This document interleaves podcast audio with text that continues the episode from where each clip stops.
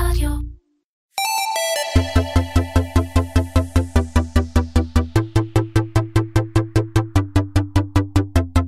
Commersation, מדברים על e-commerce עם תימור גורדון, והפעם עם לירז כהן מרדכי, מייסדת Fashionating by Liri. לירז כהן מרדכי, שלום. אהלן, איזה כיף. תגידי, מעצבי אופנה חדשים יוכלו להצליח ללא חנויות פיזיות בכלל? שאלה טובה, אה, בעיניי לא. אוקיי, תשובה קצרה. אנחנו מניחה שאנחנו נפרט את כל העניינים אני- האלה בהמשך. אני כמעט בטוח. אני הולך לספר לאנשים אה, שלא מכירים אותך קצת עלייך. אוקיי? אה, אי אפשר לראות אם את מסמיקה או לא, אז תרגישי נוח אה, להסמיק. אני שבא אני. מסמיקה קבוע. מדהים. אז את אה, למדת לתואר הראשון בפסיכולוגיה ותקשורת בעברית בירושלים, ולתואר שני בניהול אופנה גלובלי ב-FIT בניו יורק. איזה כיף. הדרכת ציורים בכנסת ישראל, עשיתי סיור כזה עם הבת שלי פעם, בתור הורה מלווה. את כתבת בידיעות אחרונות על תרבות ומשם הפכת למנהלת ההדרכה בזארה ישראל. אינדיטקס ב-2013, עברת לארצות הברית, או ליתר דיוק, לדיוק בצפון קרוליינה, שם היית אחראית למותג ישראל. נכון. במשך כמה שנים. ב-2016 פתחת את השלוחה הניו יורקית של קהילת פשנטק שייסדה יעל קוכמן. המלכה. את חזרת לארץ, ואת עושה כמה דברים מעניינים במקביל. את כתבת בגלובס לנושאי חדשנות באופנה ועסקים. את יועצת בענייני חדשנות ועשייה חברתית וסביבתית בתעשיית האופנה. את מדריכת ציורי אופנה מקצועיים וחווייתיים, וכאמור, בעלת החברה Fashionating by Liri. יש עוד, אבל חצי פודקאסט מאחורינו, אז נראה לי שאפשר להתקדם. בואי ננסה להתחיל להבין את האושר הזה של הפעילות, ש, שכל מי שאני אה, סיפרתי לו שאני הולך אה, לפגוש אותך, אומר, איך היא עושה כל כך הרבה דברים, אז תכף ננסה להבין, אבל לפני הכל, אני רוצה לשאול אותך, מה זה Fashionating by Liri? רגע, אל תעני, אוקיי. כי עכשיו אני מפנק אותך. ביין הוורדרד והקריר והמגניב בפחיות Private Beach, שככה אומרים, האי הלהיט של הקיץ. את הפינוק הזה שלחו לנו יעל וגלי מדיוויין, שהוא מנוי היין של ישראל. אז, רגע, יש. לחיים. לחיים. הם כאלה... זה טעים, זה. טעים, לא, תתעצי, זה גם מאוד. אסתטי. נהדר. איזה כיף. ועכשיו, מה זה Fashionating by Liri? אז Fashionating זה בעצם החיבור בין fashion ל fascinating. החברה הקמתי אותה לפני כמעט כבר שש שנים, כשיש לה שתי מטרות מרכזיות, האחת זה לספר את הסיפור הישראלי לאנשים בחו"ל, כן, אה, בעיקר בצפון אמריקה, אה, דרך הזווית הזאת של אופנה, ובאמצעות זה... בתכלס לקדם את תעשיית האופנה המקומית הישראלית אה, בארץ ובחו"ל. כשאני מדברת על תעשיית האופנה, אני מדברת על מעצבים קטנים, עסקים, אה, סטארט-אפים וכולי, כל מה שנוגע לתעשייה הזאת. אה, זה קורה בעצם כשאנחנו עובדים גם בצפון אמריקה וגם בישראל. בצפון אמריקה אנחנו עושים הרצאות, אירועים, תוכניות וכולי, ובארץ באמת אנחנו מתפעלים סוג של אה, חברת תיירות חינוכית אפשר להגיד. אנחנו ספקים רשמיים של תגלית לטיולים בנושא אופנה, תרבות ואומנות, אנחנו מובילים הסעות בימים שהם לא קורונה, מאות אפילו של סיורים כאלה בתל אביב, בירושלים, סיורי אופנה, שאנחנו אולי נדבר על זה גם בהמשך, אבל החשיבות הוא במסר, בערכים, בסיפור שעובר מאחורי זה, זה לא סיורי שופינג, זה לא סיורי סטיילינג, זה סיפור שנותן לך איזשהו ערך והשראה להמשך. אופנה כתרבות. אופנה כתרבות. נהדר. ועכשיו אה, אנחנו נתקדם הלאה, וננסה להמשיך לפצח את החידה שנקראת אה, לירי, עם אה, כמה דברים שאת עושה, שסיפרת לי גם מראש, ובואו נתחיל בנושא שאולי אה, בעיניי, אה, אולי הכי מרתק, שזה נושא דור ה-Z. או כן. דור ה-Z, את אמריקאית, כן. אני- אקרא לו Z, בסדר? לך על זה. אה, מאז Pulp Fiction, Zed's dead baby, אז עברתי ל-Z. ככה, את מחברת ומדריכה אה, מותגים וחברות, איך בעצם לפנות לדור המאוד מאוד מורכב ומיוחד הזה. ואולי באמת כדי אה, שנוכל לפתח את הפעילות המעניינת הזאת ולהבין אותה לעומק, תזכיר לנו את תקציר הפרקים הקודמים. מי הם? What the fuck, מה זה דור ה-Z? כן, אז זה דור הזה שלא הרבה ככה בהכרח נותנים לו את החשיבות והמשמעות שלו, אבל הם באמת הולכים להיות כוח מאוד מאוד משמעותי אה, בהמשך. הם אה, בעצם הדור שנולד אה, באמצע שנות ה-90.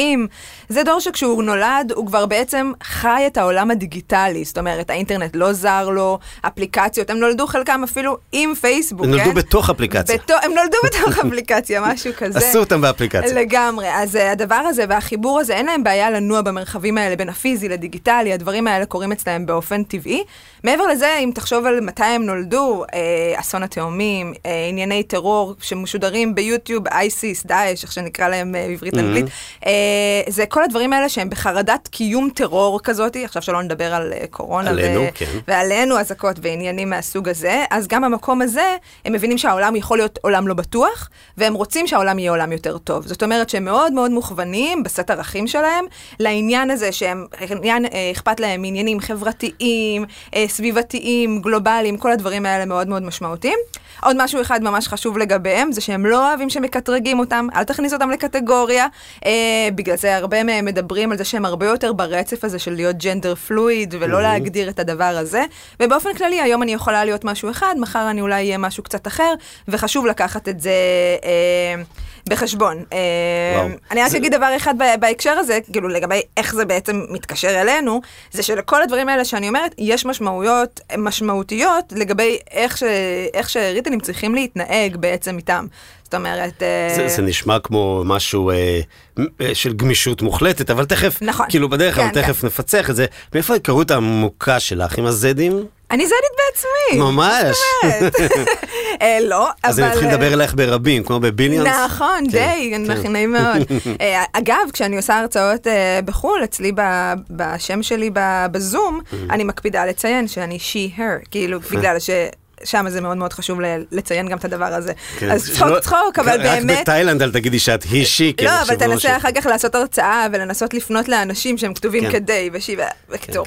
אמ, כן, אז מאיפה ההיכרות שלי איתם? אז בעצם אני, מעבר לעובדה שאני מרגישה צעירה בנפשי, אמ, אז אה, כבר לפני, אפשר להגיד, אה, כמה זמן זה היה? שמונה שנים, משהו כזה, אני הייתי אה, שליחה אה, של הסוכנות באוניברסיטת דיוק בצפון קרוליינה, כמו שאמרת, ובעצם מאז אני חיה את הדור הזה. אני עובדת איתם, אני מלווה אותם, אני מתעסקת בחיים שלהם, בין אם זה להיות האדוויזר שלהם באוניברסיטה וללוות אותם בתוכניות, לבין החברה שלי, שמה שאנחנו עושים היום ב Fashionating, שבעצם אה, כספקים של תגלית לצורך העניין, אנחנו מוציאים מאות משתתפים בכל שנה, שמשתתפים, הכוונה גילאי 18 עד 26, זאת אומרת שאתה ממש צריך לחוות אותם, אני מרצה בכל האוניברסיטאות ברחבי צפון אמריקה, הרציתי כבר בלמעלה מ-50 אוניברסיטאות כאלה, אז אה, הרעיון הוא איך אני מתחברת לעולם שלהם, ולשמוע מהם מה מעניין אותם, מה לא מעניין אותם. הפידבקים האלה מאוד מאוד גרמו לי להבין את החיים האישיים שלהם, ולהרגיש גם קצת אז זה קצת. כזה כמו תצפית משתתפת. לגמרי, של לגמרי, מחקר. כן, כן, כן.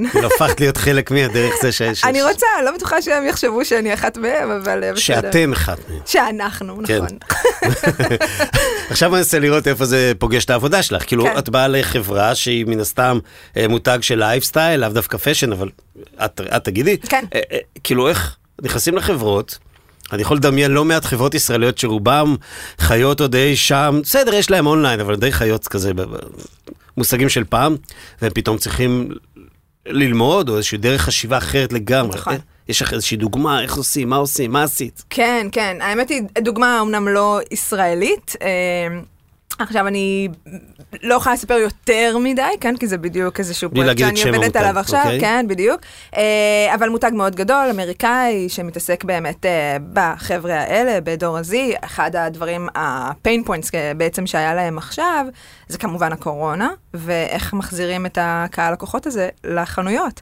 עכשיו, צריך לזכור שאומנם בישראל אנחנו כבר מדברים על זה שאנחנו פוסט קורונה ונגמר כל הסיפור הזה, ארה"ב מתחילה להתקדם לשם עם כל החיסונים, אבל בשאר העולם זה לא קורה.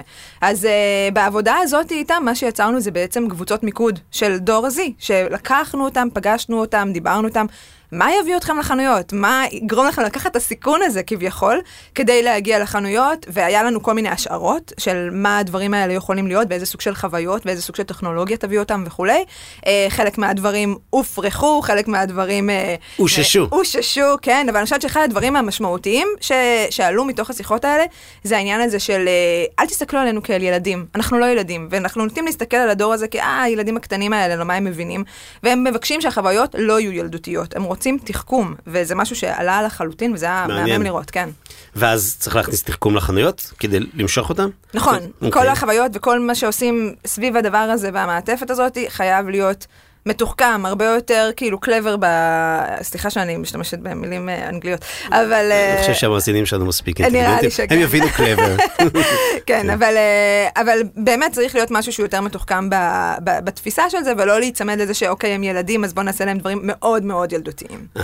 תראי, אני גם ראיתי מחקר מאוד מעניין על הזדים, כשעוד היה אפשר לטוס לארצות הברית, זה היה שנתיים, שנה וחצי, ומחקר מאוד יפה, ממש, ממש אה, הרצאה שלמה לזדים.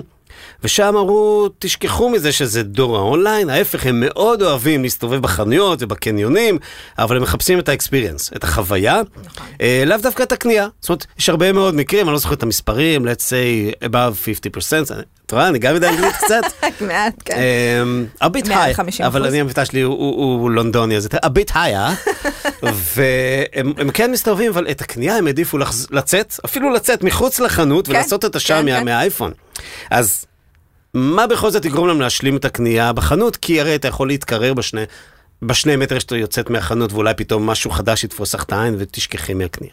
כן, תראה, קודם כל, השאלה הר- הראשונה שצריך לשאול זה האם זה בכלל משנה. כאילו, האם זה משנה אם הם עושים את הקנייה שלהם הזאתי בחנות, או אונליין, בסושיאל, באתר, כל הדברים לא משנה. האלה. לא משנה. ובכל זאת יש, יש קסקייד, יש ירידה. נכון. נכון. אז, אז תראה, קודם כל לגבי המחקר הזה שדיברת עליו מלפני שנתיים, אני מכירה מחקרים שהם קצת סותרים את, ה, את העניין ברור, הזה. ככה זה מחקרים. ברור, כן. אז, אה, אז, אז כן מדברים על זה ש-81% מדור ה-Z, זה במחקר של ווג ביזנס, כן? אה, מעדיפים לעשות את הקניות בחנויות, מציינים שזה איזושהי אפשרות עבורם אפילו קצת להתנתק מהעולם הדיגיטלי, שהם כל הזמן מחוברים אליו. עכשיו, זה, זה כזה באיזשהו דיסוננס עם עצמם, כן? נכון. הם מאוד מאוד מחוברים, מצד שני הם לא רוצים כבר להיות שם, אבל הם חייבים להיות שם והם לא רוצים להיות שם. אני מרגישה את זה על עצמי אגב, גם כן, כאילו, כן. אמרנו שאני כבר דור Z. אני חושב שברגע ש... שנפסיק לתפוס את זה, או שהם יפסיקו לתפוס את זה כמשהו דיגיטלי, אלא כהחיים, אז כן. גם לא ירצו להתנתק מזה, כי זה החיים. אני חושב שזה עולה, כאילו הילדים היותר קטנים כבר, ה-15 של היום, כן. ה-13-15, הם כבר לא רוצים להתנתק מהדיגיטלי, כי, כי זה לא התנתקות, זה, זה חלק מזה. זה חלק מהחיים, אבל כן הם מגיעים לחנויות, כי באמת, כמו שאמרת, הם מוצאים שם דברים אחרים שהם לא יכולים למצוא ב- במרחב הדיגיטלי, וזה העניין הזה של הקהילתיות, הביחד, נכון. אה, החוויה, זה הדברים שהם באמת אגב, אה, גם הקנייה. עצמה באונליין היא חווייתית. אה, סליחה, היא חברתית. יש מיליון אפליקציות, נכון נכון, קשר. אפליקציות, הם אוהבים נכון. לשבת ביחד ולעשות את. ולעשות את זה ביחד, כן. אז, אז הבנו את זה, אז אני חושב שנתת פה כמה טיפים ל, ל, ל, למה צריך לחשוב שחושבים על הדור הבא של הקונים, אלה שלאט לאט יהיה להם יותר כסף. נכון. הם, הם חייבים חוויה, הם צריכים, הם לא רוצים שיגדירו אותם גם בתוך החוויה, אבל אם כבר שהיא תהיה כן בוגרת, אנחנו לא ילדים למרות שאנחנו ילדותיים לפעמים, אנחנו לא זכר או נקבה, נכון, אנחנו אה, מי שאנחנו, וזה שאנחנו היום ככה זה לא אומר שמחר נהיה ככה. נכון. ועוד דבר אחד מאוד מאוד חשוב, זה באמת העניין הזה של הערכים, שאולי אנחנו גם נדבר על זה בהמשך. תכף נצלול קצת כן. יותר. אה, בכל זאת, הקוביד עשה בום מאוד גדול בעולם. האם לדעתך זה גם השפיע באיזשהו אופן על הדרך, אני יודע, נתת קודם דוגמה, אבל נכון. בכל זאת, על הדרך שבה הם קונים?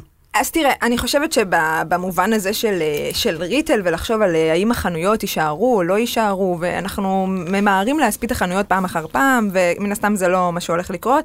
עכשיו, הדור הזה, אם אנחנו מדברים עליו, באופן ספציפי עליו ואיך הקורונה תשפיע עליו, זה דור שמראש מגדיר את עצמו כדור בודד, כאילו, אה, אפילו, אתה יודע, מדברים על זה ש-79% מהם מעידים על עצמם כבודדים, זה נורא עצוב, כן? בילי אייליש? אה, בילי אייליש, המהממת. אה, לא, אבל היא הקול של הדור. היא, כל הדור, לחלוטין, כן. לחלוטין. ו, ובאמת הדור הזה מחפש, תגיד מה שתגיד על כאילו לעשות קנייה חברתית אונליין וזה, אבל בסופו של דבר הם כן מחפשים איזושהי חוויה קהילתית, להתחבר לאיזשהו מותג מאיזשהו מקום ולהגיע לחנות פיזית ולעבור שם איזשהו משהו שמשלב את כל החושים שלהם, שיוצר אצלהם איזה שהם תחושות שהם פשוט לא יכולים לעשות כשהם בודדים. ו, אה, ולדעתי בהקשר הזה הם יחזרו לחנויות. כן, שמעתי על משהו, אה, איזושהי הגדרה נורא מעניינת, למרות שאנחנו לא אוהבים הגדרות, אבל בהקשר הזה ניסו לנסח את זה והגדירו את זה בתור אה, לבד ביחד.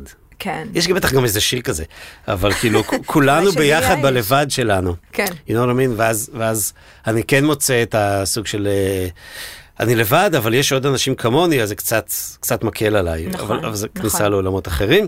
ולא סתם זרקת אה, חנויות לא הולכות למות, ההפך, אבל חנויות חייבות להשתנות, והן כבר. משתנות, אצלנו עדיין לא. שמה, מעבר לימה, זה קצת קורה. אחרת, ובואו, זה הסקשן השני שאני רוצה לדבר עליך, כי בחת עוסקת המון וגם מתפרנסת מזה, זה נושא חנויות העתיד. כן. את uh, מייעצת ללא מעט בעלי רשתות וחנויות, איך uh, בונים את ה-so called future stores, uh, הריטל הדיגיטלי בתוכו, וחוויית הקנייה העתידית. עכשיו, יש מקומות שזה כבר לא עתיד, אבל עדיין כתפיסה זה עדיין בעתיד. ומעניין אותי לדעת, יודעת, יש המון דברים, ותכף נפרט, אבל מה הדבר הראשון שאני היום מקים רשת אה, אה, חדשה, או כן. אפילו חנות, אין לי כלום, מה הדבר הראשון שאני צריך לקחת בחשבון כשאני מתחיל לתכנן את החנות שלי? אז אני אחזיר אה, אותך לעולמות של, אתה יודע, MBA, אה, עם אה, מי שלמד מנהל עסקים, סיימון סינק אני- אני מדבר לא. על start with why, לא יודעת אם אה, אם אתה מכיר. אני למדתי תואר שני פילוסופיה, אני לא... אין בעיה. אז הרעיון של start with why, כאילו לפני מה שאתה עושה, הרי בסופו של דבר אנחנו מבינים שאנחנו בעולם שבו גם אם עכשיו יסגרו את השלטר ולא יהיו אף עוד מותג אחר לאופנה, יש לנו מספיק בגדים, אנחנו בסדר. אז, אז הרעיון של אם אתה פותח כבר חברה חדשה, מה הייחודיות, מה ה-differentiate מה- מאחרים, ולמה אתה עושה את זה? זאת אומרת, מה אוקיי, הערך זה המוסף? בברנד ובחנות. נכון, אבל אז כל הדבר הזה צריך להתבטא בתוך החנות. זה צריך להתבטא בכל ה-value chain, כן? אבל כמובן גם בחנות עצמה. אה, אנחנו יכולים לחשוב על זה ממותגים כמו אה, סטורי בצ'לסי, אה, שדיברו על זה שהם מעין מגזין דיגיטלי, בסגנון של להיות מגזין דיגיטלי, אבל פיזי בחנויות, וכל חודשיים החנות משתנה, וכל ה inventory בחנות משתנה, וכל הדברים האלה.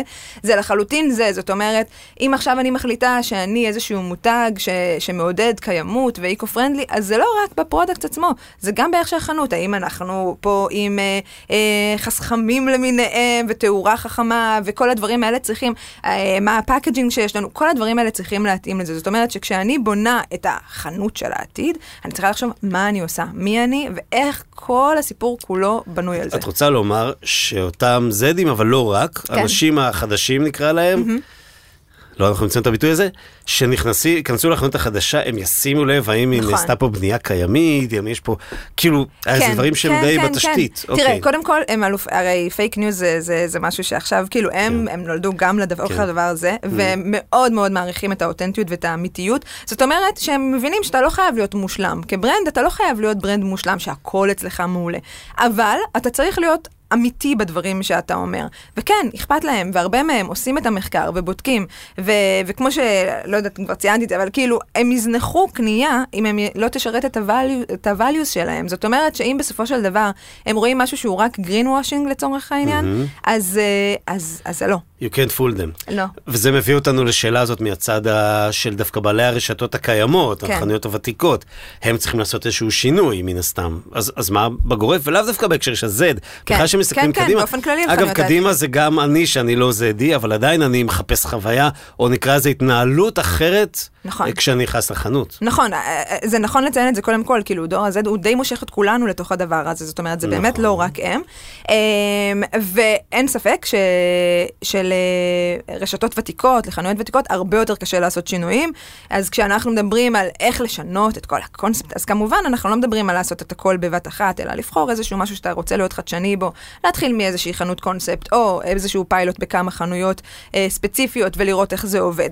אבל מעבר לזה, אני חושבת שהחוזק בעצם של, אה, של הרשתות הוותיקות, הוא בעצם בתשתית הזאת שיש להם. יש להם איזושהי מסורת שצריך לבוא ולשאול את עצמנו, רגע, למה אנחנו עדיין כאן? עברו כל כך הרבה תהפוכות, עברו כל כך הרבה דברים. מה בסופו של דבר ב-DNA שלנו משאיר אותנו כאן? וכן לחבק את זה, כן כאילו to embrace it בעצם. זה נכון, אבל on the other hand, הרבה כן. פעמים זה גורם לנו להתאהב במה שהם עושים, להגיד, "אה, את יודעת, if it works don't fix it, כזה. נכון, אבל אני לא מדברת על זה מהמקום הזה, אלא אני מדברת, אני אתן לך דוגמה, אוקיי? אה, לואי ויטון. כן. מותג שקיים מ-1854 או משהו כזה, אה, יצרו אה, אה, מעין מוזיאון כזה על הנסיעות שלהם ועל החדשנות. הם רוצים לדבר על חדשנות היום ואיך הם חדשניים בעולם הנסיעות היום. אבל מה הם עשו? הלכו אחורה בזמן. דיברו על התיק הראשון שהיה להם ב-1854 ואיך הוא נראה.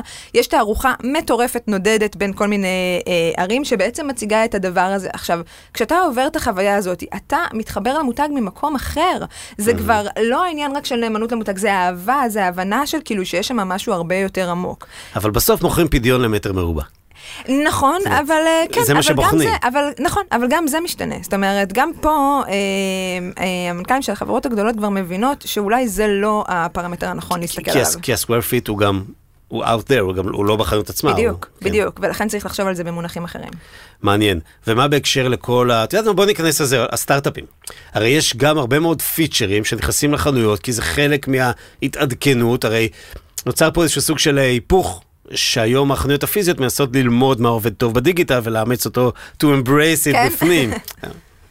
ולמשל self purchase ים למיניהם, את נכון. יודעת, אמזון גו זה, זה אולי top of the top, אבל לא דווקא שם, יש עוד כל מיני מקומות שעושים דברים מעניינים, נכון. כמו מדידה, אה, את יודעת, כל, הצ... כל המראות החכמות, שזה כאילו ישן, אבל זה כן חדש ברמת נכון, המסה. נכון. איך את, ואני מניח שמגיעים אלייך במסגרת אה, תפקידך, כן. מאות אם לא אלפי סטארט-אפים שיש להם כל מיני רעיונות, רעיונות, מחשבות. מיזמים, כן. פיילוטים בתחום הזה. איך איך את עושה screening ומה מה עובר אותך? אז אה, אולי, אולי קצת הצלחת להבין שאני ככה מאוד ציונית. ציונית? אה, ציונית, כן, אה, מספיק שאני אגיד שאני הארץ. יהודי ועברנו? אה, לא, אה, לא, זה לא מספיק, אבל בתור התחלה, כן, כאילו כשאנחנו מדברים על איזה סטארט-אפים אני אציע ללקוח אה, להתחבר, אז הדבר הראשון זה כאילו שאני אשמח לעודד ולתמוך קודם כל בסטארט-אפים ישראלים, זה, זה דבר ראשון. הדבר השני, שמעבר למה שהם עושים, יש פה איזשהו, אה, אה, שוב, זה... איזושהי עשייה טובה, זאת אומרת שהם באים ממקום שהוא טוב. אני אעדיף לא להמליץ ולא אה, לחבר בהכרח לסטארט-אפים שהמקור שלהם הוא רק לעשות מכירה בלי איזשהו... אבל יש המון כאלה. נכון, יש המון כאלה, אבל זה מה שאולי מבדיל אותי הכי הרבה מאחרים במקום הזה, כי מעניין אותי בהסתכלות האישית שלי על איך אנחנו, כן, אנחנו גם עושים profit, סבבה, אבל אנחנו גם עוזרים לסביבה, אנחנו גם עוזרים לאנשים. שמסביב וכולי. אז כשבאים אלייך החבר'ה שהם greedy only, אז את אומרת, סליחה, אבל לא איתי. אני. פחות אני. יש אחרים. עכשיו, זה, אבל אני רגע רק אדגיש את העניין הזה. זאת אומרת, אפשר להיות greedy ים איתי, זה בסדר, כאילו, כולנו פה גם צריכים להרוויח ו- ולהתפרנס. אני אומרת, בואו תעשו גם עוד משהו נוסף, אחר. ואז הם נכנסים לאיזשהו סוג של פורטפוליו שלך, שזה ה... לא יודע מה, זה hub שלך, או הנבחרת שלך, שאותה את מקדמת בין חברות? כן, כן, אוקיי. כן. אז אני רוצה להיות כאילו בנבחרת של לירי לצורך... לירי? אני קורא לך לירי כזה, אה, פתאום... בא- בא- באמריקאית אני לירי. ולחברים טובים פה בארץ גם. הבנתי, אז אני עוד לא. אז לירז, תגידי. איזה channel ים בעיקר את רואה, הרי בסוף לא מפתחים, אין סטארט-אפ לכל דבר. מה ה channel ים העיקריים שאת רואה שהחבר'ה של ה future stores מפתחים, הסטארט-אפים? כן, אז תראה, אני אגיד לך מה, אני מעבר לעניין של אה, channel ים וכולי, אני כן מסתכלת על זה מכיוון אחר. כמו שאמרת, כל מה שקשור ל self checkout ו-real time data וכל הדברים האלה, בסדר, אנחנו כבר פחות או יותר מכירים אותם, גם אם זה, שזה חדש, זה חדש ישן. אה, בעיניי, אחד הדברים המעניינים שקורים, זה באמת לנסות לקחת את זה עכשיו שלב אחד קדימה, אוקיי? באיך אנחנו עושים את ה... integration הזה בתוך, בין הפיזי לאונליין. ואני אתן לך, אני אתן לך שתי דוגמאות כ- ש, שמסבירות את זה. אחד זה בהקשר הזה של, אוקיי, עכשיו יש לי איזושהי אה, אה, חוויה אונליין, אבל אני רוצה לעשות אותה כאילו היא בחנות הפיזית, אוקיי? אה, יש מותג שנקרא entire world, והוא אוקיי. גם הולך ככה מאוד חזק עם הצעירים ועם האקולוגי וכל הדברים האלה, אבל אחד הדברים המגניבים שקורים שם זה שאתה באתר, אתה מתחיל לשמוע צלילים. בזמן, ה, בזמן הרכישה. עכשיו, הצלילים הם צלילים, זה קצת מדיטטיבי, mm-hmm. אבל בפועל זה רעש כזה של, של רחוב, של קצת מכוניות סופרות, של קצת כל הדברים. האלה. אורבני לחלוטין. אז אני קצת מרגישה כאילו אני בחנות האמיתית, למרות שאני בעצם לא שמה, אבל בצורה שהיא נורא מרגיעה ונעימה. מהכיוון השני, ניקח אותנו לחנויות, יש שימוש במוכרים, ואולי נדבר אחר כך בכלל על התפקיד של המוכרים, אבל יש שימוש במוכרים גם כמשפיענים. אנחנו יודעים היום שהרבה מהרכישות נעשות בסושיאל, אה, אז הרעיון של להשתמש במוכרים כמעין מיקרו משפיענים, ולהביא אוקיי. את הקהילה סביבם, זה עוד איזשהו משהו נורא מעניין. וזה לוקח אותנו באמת למקום של אה, תפקיד, ה- אה, פעם קראו לזה מוכרנים, בסדר? אבל של האנשים שמוכרים ומוכרות בחנויות, ומה לעשות, הרי גם אני, ואני לא דור ה-Z ואפילו לא דור ה-Y, אני X, and I'm proud, כמו שאומרים. אה, רובנו לא סובלים שפונים אלינו, אפשר לעזור? או הגרסה התל אביבית, איך אנחנו, כיף לנו? כי זה, זה משהו בין מלצרית, מלצר ל- לחסר ג'נדר לבין אה, אה, אה, מוכר בחנות. לאן התפקיד הזה משנה את פניו? רגע, עד שיגיעו הרובוטים, כן? כן, הרובוטים כן, כבר כן. התנהגו אחרת. אז, אה, אז כן, תראה, כמובן שהתפקיד של המוכרנים, המוכרים, כן. אה, משתנה. מילה נוראית. כן, לגמרי. אה, אבל הוא משתנה בהתאם למה שיהיה התפקיד של החנויות. זאת אומרת, אם אנחנו מסתכלים על החנויות כאיזשהו משהו שמייצר את החוויה, שמשתמש המון ב- בתוך טכנולוגיה בפנים, אז הם יהיו קצת מדריכי אפליקציות, הם יהיו קצת... זה כמו עובדים בדיסני. ממש ככה. בדיוק. בואו אני אסביר לכם איך. אנחנו עושים, כן. בדיוק, איך אנחנו עושים את זה. או באמת ambassadors של, ה, של המותג, Mm. שיותר מספרים סיפור של מותג מאשר בהכרח של ה product עצמו. עכשיו תראה, גם צריך... אה, אה, לחלק ולהבין שאנחנו מסתכלים גם על העולם הזה של ה luxury לצורך העניין כשאנחנו מדברים על אופנה, ושם המוכרים מתנהגים בצורה אחרת לחלוטין, כן? עוד מימי pretty מ- woman. בדיוק, עכשיו תראה, כאילו, אני, כשעבדתי בזארה, ככה קוראים לזה? הסרט הזה, נו, אישה pretty יפה. woman, אישה יפה, כן, נו, כן, יש לה את כן. ה- זה אבל אז הם. היו מין, כאילו, הם היו רעות אליה. אה, אה, בהתחלה. נכון, אה, עד שגילו שיש לה כן. כסף, כן, כמובן. היום פחות עושים את זה אגב, אבל, אבל באמת הרעיון הזה, אני זוכרת עוד מה- מהתקופה זה שניהלתי. קונסרג' כזה. לא, אז לא? רגע, אז אני אגיד לך, כשניהלתי, הדרכה בזארה, אה, Mm. ברשת אינטקס של ישראל, אז כבר אז היה את הניצנים האלה של שירות שהוא מאוד מאוד אה, מחובר ללקוח, אוקיי? אז היה את זה בצורה הכי ארכאית, כן? של לקחת פנקס ולכתוב את השם של הלקוח, ומה הוא אוהב, ואיזה צבעים, ואיזה גזרה וכולי, ואז להתקשר אליו להגיד לו. הלאגז'רי לוקחים את זה כמה צעדים קדימה. עכשיו, גם בתקופת הקורונה, אה, המוכרים התקשרו לאנשים, לא בשביל להגיד להם לקנות, אלא בשביל לשאול מה שלומם, מה שלום המשפחה. אנחנו יודעים שאתם בקבוצת סיכון, אנחנו, אה, איפה אתם, עברתם לפריז, אתם בהונג קונג, מה קורה איתכם? לגמרי. אז אה, לחלוטין יש את הדבר הזה גם כן. אה, אבל באמת, כמו שדיברתי על איזושהי אבולוציה של המוכרים, אז אנחנו רואים את האבולוציה ממוכרים רגילים לקצת סטייליסטים, ומסטייליסטים למיקרו, למיקרו משפיענים, ואני חושבת שזה העתיד של, של מה שהולך לקרות עם המוכרים. וזו שורה תחתונה מעולה. כן. אגב, זה דורש גם תשתית טכנולוגית טובה. ש- לחלוטין, You can carry it, כי אי אפשר לחלוטין. לסמוך על המילה, ומחר מתחלף מוכר, ואת יודעת. לגמרי, וזה תלוי בהדרכה של מוכרים, ואיך הם עובדים בסושיאל מדיה וכולי. והערך שלו מאוד עולה, כי עכשיו פתאום מישהו שהוא מצליח ב-X, כן. entire world, אז. עכשיו ירצו אותו במותג אחר. לחלוטין, כי הוא מביא איתו את הקהילה. אבל זה גם out there, זה לא שמועה על המוכר, רואים את זה. נכון, אפשר לראות מי נכון, מוכר. וזה הסתכלות גם כאילו באיזשהו מקום שהוא לא קל, כלומר... אה, ואז המוכר נהיה brand, סוג של ברנד נכון, בעצמו. נכון, נכון, נכון, בדיוק. מקצוע חדש. מקצוע חדש. מוכר שהוא גם influencer. נשמע מעניין מאוד מאוד מאוד. אמ, וזה באמת מוביל אותנו לקנייה שהיא מאוד חווייתית, כמו שאמרת, אפילו לפעמים, אני מניח שזה, בטח ב luxury מביא למקום שאפילו נכנסים ואומרים היי ושותים אספרסו והולכים, וכאילו, כאילו היה שום דבר חדש, אבל שומרים על קשר, זה סוג של חוויה. ואז החנות, וכן בארצות הברית אנחנו רואים זה הרבה יותר, היא נהיית הרבה יותר showroom, ואפילו סוג של concept houses, concept stores למדידות, נכון. ולשמירה על קשר עם המותג ועם, ועם החדש, ופחות uh, בקנייה, אוקיי?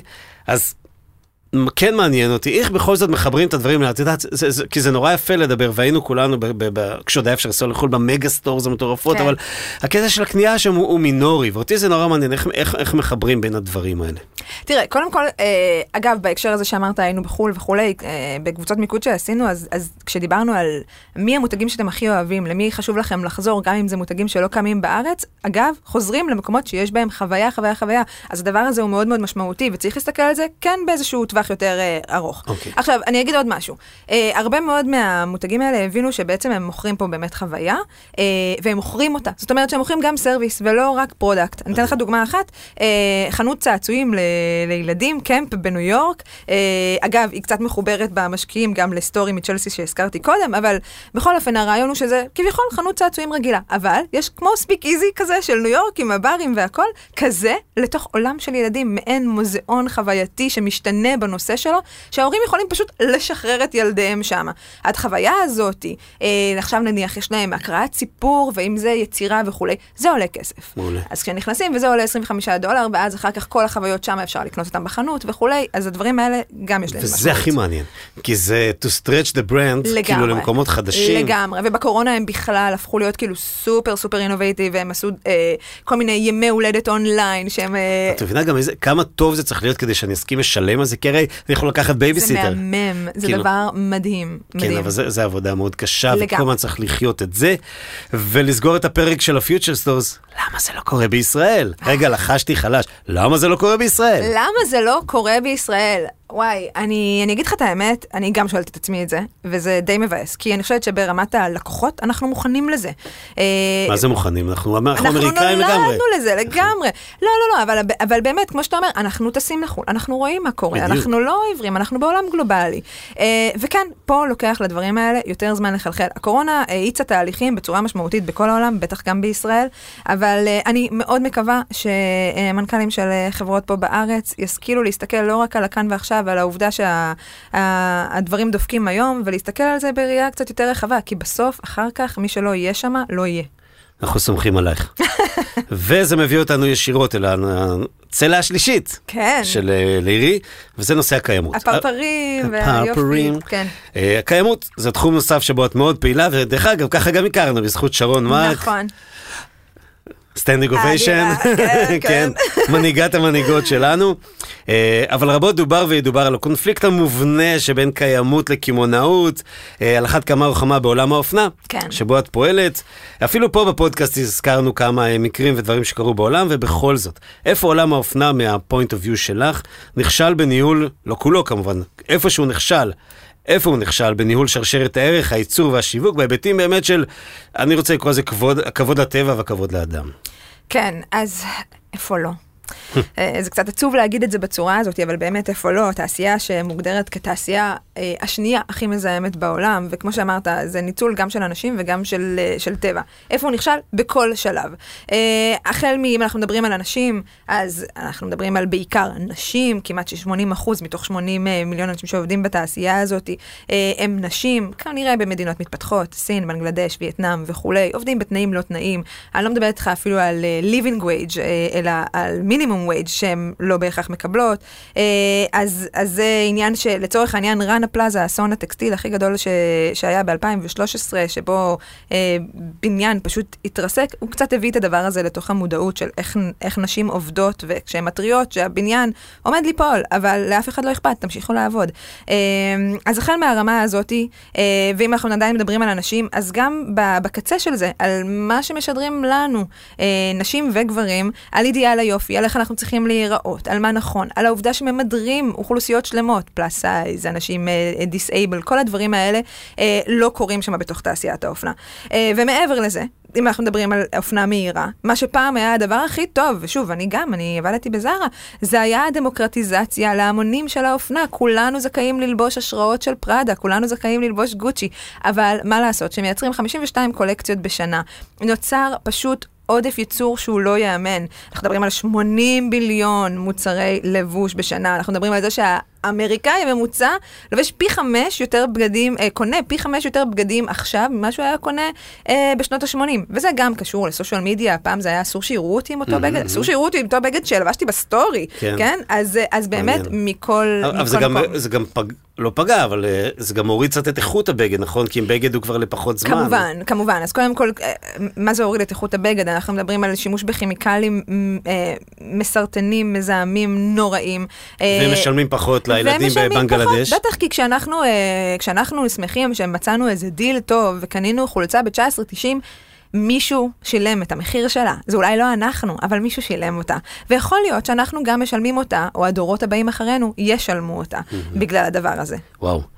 רגע, זה אני קטע שלא מצטערת, נושם. זה- זה קטע אני לא קשה. כן, כן. לא, אני לא ציני, כאילו, אני מכיר את זה טוב, וזה באמת אה, מעניין. ובעצם, איזה תהליך את עברת? כי, כי את כן היית, אני לא רוצה לדבר במונחים של רעים וטובים, אבל את היית בצד של הרעים. סתם, סתם. לא, זרה נהדרים, אבל, אבל כן, אבל אני גם בעצמי עברתי איזושהי כי צריך לחיות התפתחות. את זה בדיוק בשביל לעבור את הצד השני. נכון, נכון. אז אה, אצלי אחד הנקודות מפנה היה צפייה בסרט שאני ממליצה לכולם לצפות בו אה, בנטפליקס, אם עוד לא צפו, The True Cost. The true cost. כן, okay. אוקיי. ולחלוטין מדבר על כל תעשיית האופנה, על כל הדברים שקצת דיברתי עליהם ונגעתי בהם פה, אם אתם לא בסופו של דבר, קחו איתכם נייר טואלט, טישו, משהו אה, מגבוני, מה שאתם כן. צריכים, כי- אתם הולכים לבכות תוך כדי.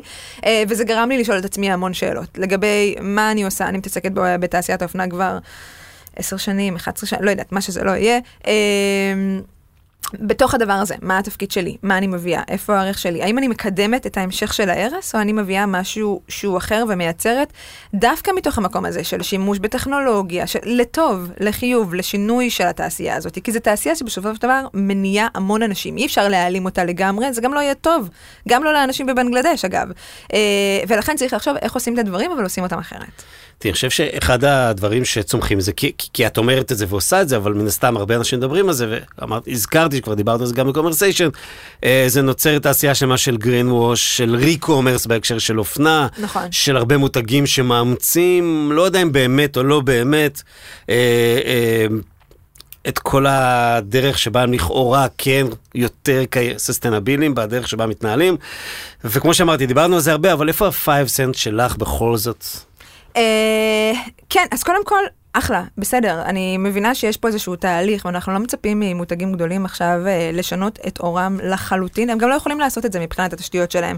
אבל אה, אני בסדר עם זה שדברים מתחילים לצעוד לכיוון הזה, ו, אה, וזה מעולה. מה שחשוב להזכיר ולדבר עליו זה שהרבה מאוד מהדברים האלה שאנחנו רואים שקורים, קורים בסוף שרשרת הייצור. זאת אומרת שאנחנו מדברים על, אה, על חיי המוות של הבגד, או חיי האלמוות שלו, עכשיו אנחנו רוצים להחיות אותו ולגרום לו לחיי נצח, וזה חלק מהדבר, אבל גם צריך להסתכל אחורה בתוך התהליך הזה ולהבין איך אנחנו בכלל מתחילים מה sourcing של הבדים ומי שעובד, ואיך אנחנו עושים פיקוח על ה factories שלנו, וטביעת פחמן, אה, אה, טביעת רגל פחמנית, כל הדברים האלה זה דברים שצריכים לקחת בחשבון, ולא רק להתמקד לצורך העניין אה, בחוט, ה, בחוט האקולוגי שהוספנו עכשיו לבגד, או איזה קולקציית מיני קטנה אקולוגית, או מה שזה לא יהיה, אלא באמת להסתכל על זה בראייה קצת יותר הוליסטית של כל התהליך. וגם אמרת לי, ב...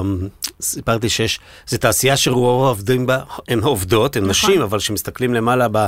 בבעלות נכון. ובהנהלה, זה לא ככה. נכון, אה, אה, אה, מה זה זה לא ככה? אם דיברנו על זה ש-80% בתעשיית הטקסטיל, אנשים שעובדות, תופרות וכולי, כשאנחנו מסתכלים על ההנהלה, פורצ'ן אלף, אז אנחנו מדברים על רק 12.5% נשים בהנהלה. זה מספר שגם אם תסתכל אפילו על תעשיות אחרות שנחשבות יותר גבריות, כמו פייננס, כמו בטק, הייטק, כן. בדיוק, המספרים יותר גדולים. נכון. המספרים יותר קרובים ל-20%. אז 12.5 בתעשיית האופנה זה מביש. אני מצטערת, אני באתי לא, לבאס. לא, לא, אני יותר מבואס ממך, אני חושב שזה אחד הדברים שאני מנסה לעשות, זה גם בדרך שלי, את יודעת, לנסות לשכנע חברות שנשים את המנהלות, או סתם אני תמיד אומר, קחו מנהלת e-commerce ולא מנהל e-commerce וכולי. וזה אגב גם מאוד טוב לחברה, כי מדברים על זה, גם במחקרים, שהנהלה שהיא יותר diverse, אה, היא מגיעה לתוצאות הרבה יותר טובות. תארי לך שהייתה לנו ממשלה שהיא נשים. כן, נכון. איך המצב היה נראה, אבל לא ניכנס לפוליטיקה. עכשיו ככה, את לוקחת שלוק מה private beach, כמעט כבר לא נשאר, אני פה אה, שאלתי את העניין. אוקיי. כן, לא. אז ככה. בוא ננסה לשלב את כל צלעות המשולש הלירזי, אנחנו לא חברים, אמרת, נתת לי קודם בראש, וננסה להבין ממך איך את מתכללת את כל המגוון פעילויות לסוג של vision אחד. אה, סוג של מה הגיידליין שלך, או המדריך שלי, רז כהן מרדכי, לפיתוח מותג חדש בלייפסטייל. ואם אני רוצה לדייק את השאלה, מה אני כבו... תראי, תראי איך אני נהייתי... כן, מה על... אנחנו. לא, בדיוק, מה אנחנו כבוגרי, כבוגרת אה, בצלאל או שנקר, צריכים לקחת בחשבון רגע לפני הטררם. כן, אז, אה, אז אם נסכם את זה, אז הדבר הראשון זה start with why, לנסות להבין למה אני בכלל פועל בעולם שבו אני פועל, מה אני מביא כערך. הדבר השני זה סיפור, לייצר את הסיפור שהוא יהיה הוליסטי לאורך כל התהליך.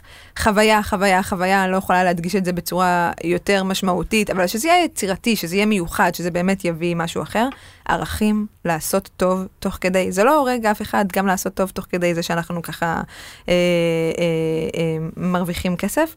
והדבר האחרון זה שיתופי פעולה, אה, okay. אוקיי. שזה משהו שבדרך כלל אנשים לא חושבים עליו, אבל באמת לנסות לחשוב על איך אנחנו עושים שיתופי פעולה, שאפילו כאלה שלא נראים כאלה מובנים מאליהם. אה, אמזון והול פודס אולי לא היה נשמע בהתחלה כאיזשהו משהו mm-hmm. שמתחבר.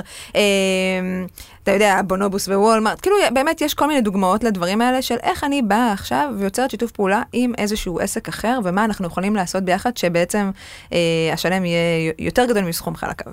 מעניין. ו, ובעוד איזושהי אמירה לגבי, דיברת קצת על הצד של להרוויח זה בסדר, אבל, אבל לא על חשבון פגיעה בעצם, מה, בערכים סביבתיים, כאילו... כן, זה גם עניין של כאילו ערכים סביבתיים, אבל... מה כן, זה גם עניין, זה בעצם המאזניים, זה משולש כזה של סביבה, אנשים ופרופיט, אה, כמובן.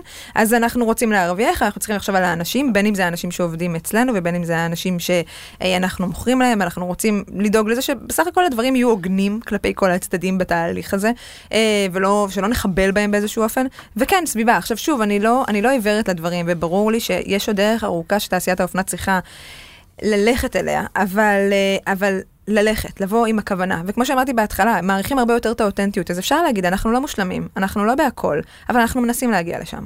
מדהים. אז ככה בעצם חיברנו את אה, שלושת הצלעות של אה, דור ה-Z, של חנויות העתיד, וכמובן של קיימות, לאיזשהו סוג של אמירה של דברים שצריך לקחת בחשבון לפני שאני בכלל יוצא החוצה, כי אולי כבר יש לי איזשהו vision של איזה סוג אה, אופנה אני רוצה למכור או לייצר, אבל, כן. אבל רגע לפני, מה עומד לפני. אז אה, איזה כיף, בום, נתת בראש. תודה. כאילו, מה זה? לירז כהן מרדכי, זה שם כזה ארוך, איזה מזל שזה רק שלוש מילים, תארי לך שזה... אני רק אוסיף עוד משהו אחד. על השם שלך? לא, על, אה. על מספר הפרק. כי אה. צחקנו על זה קודם. אה, נכון, כי זה אמור להיות פרק אה, מספר 69. נכון, ובהתחלה התבאסתי, 69, מה קשור עכשיו?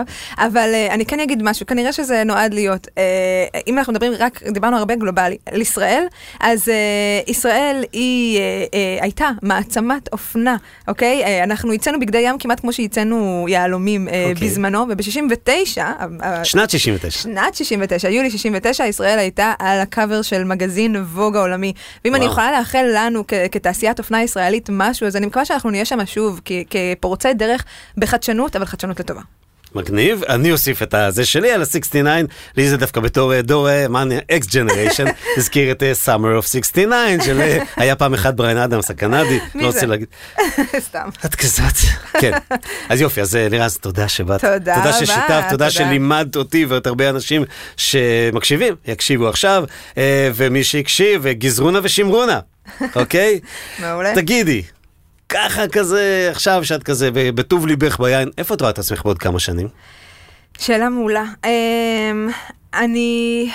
אני לא יודעת להגיד לך בדיוק, אני רק יודעת שאני אתעסק, אני אמשיך להתעסק בכל מה שקשור ליזמות, אמשיך להתעסק בכל מה שקשור לתעשיית האופנה והחנויות של העתיד, ולקחת את זה אה, מכיוון באמת של, אה, של לייצר ערך, להוביל את תעשיית האופנה הישראלית המקומית למקום טוב יותר, אה, אה, בראש, בראש החזית בעצם. בישראל. כן. תודה רבה. תודה. וואו. אה, תודה ולהתראות לך, אבל גם תודה לגלי ואלמי דיוויין, לאלי אלון. אלי. מעבר, מעבר לחלון. מאולפני ביזי שגורם לקונברסיישן להיות מה שהוא הרבה יותר ממני. אתם לא יודעים את זה, אבל עכשיו אני מגלה את הסוד. וגם לחברת האדיו שהיא נציגת ספוטיפיי בישראל. אה, אז אה, תודה שוב אה, לירז כהן מרדכי. תודה רבה. ונתראה בקום... עד עכשיו אנחנו בלירי. נתראה בקונברסיישן הבא. תודה. קומרסיישן עם תימור גורדון. רדיו